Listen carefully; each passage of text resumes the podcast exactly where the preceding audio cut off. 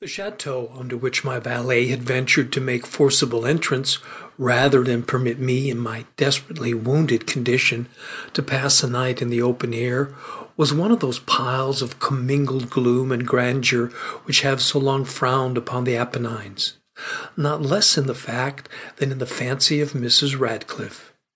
To all appearance it had been temporary and very lately abandoned.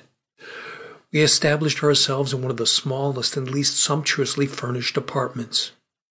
It lay in a remote turret of the building. Its decorations were rich, yet tattered and antique.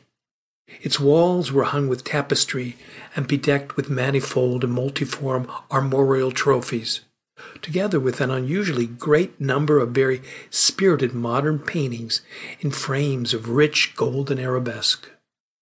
In these paintings, which depended from the walls, not only in their main surfaces, but in very many nooks which the bizarre architecture of the chateau rendered necessary.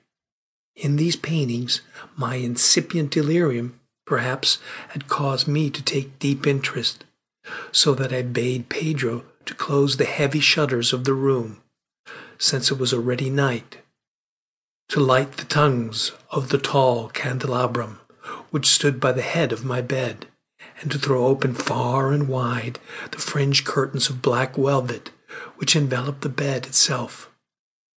I wished all this done that I might resign myself, if not to sleep, at least alternately to the contemplation of these pictures and the perusal of a small volume which had been found upon the pillow and which purported to criticize and describe them.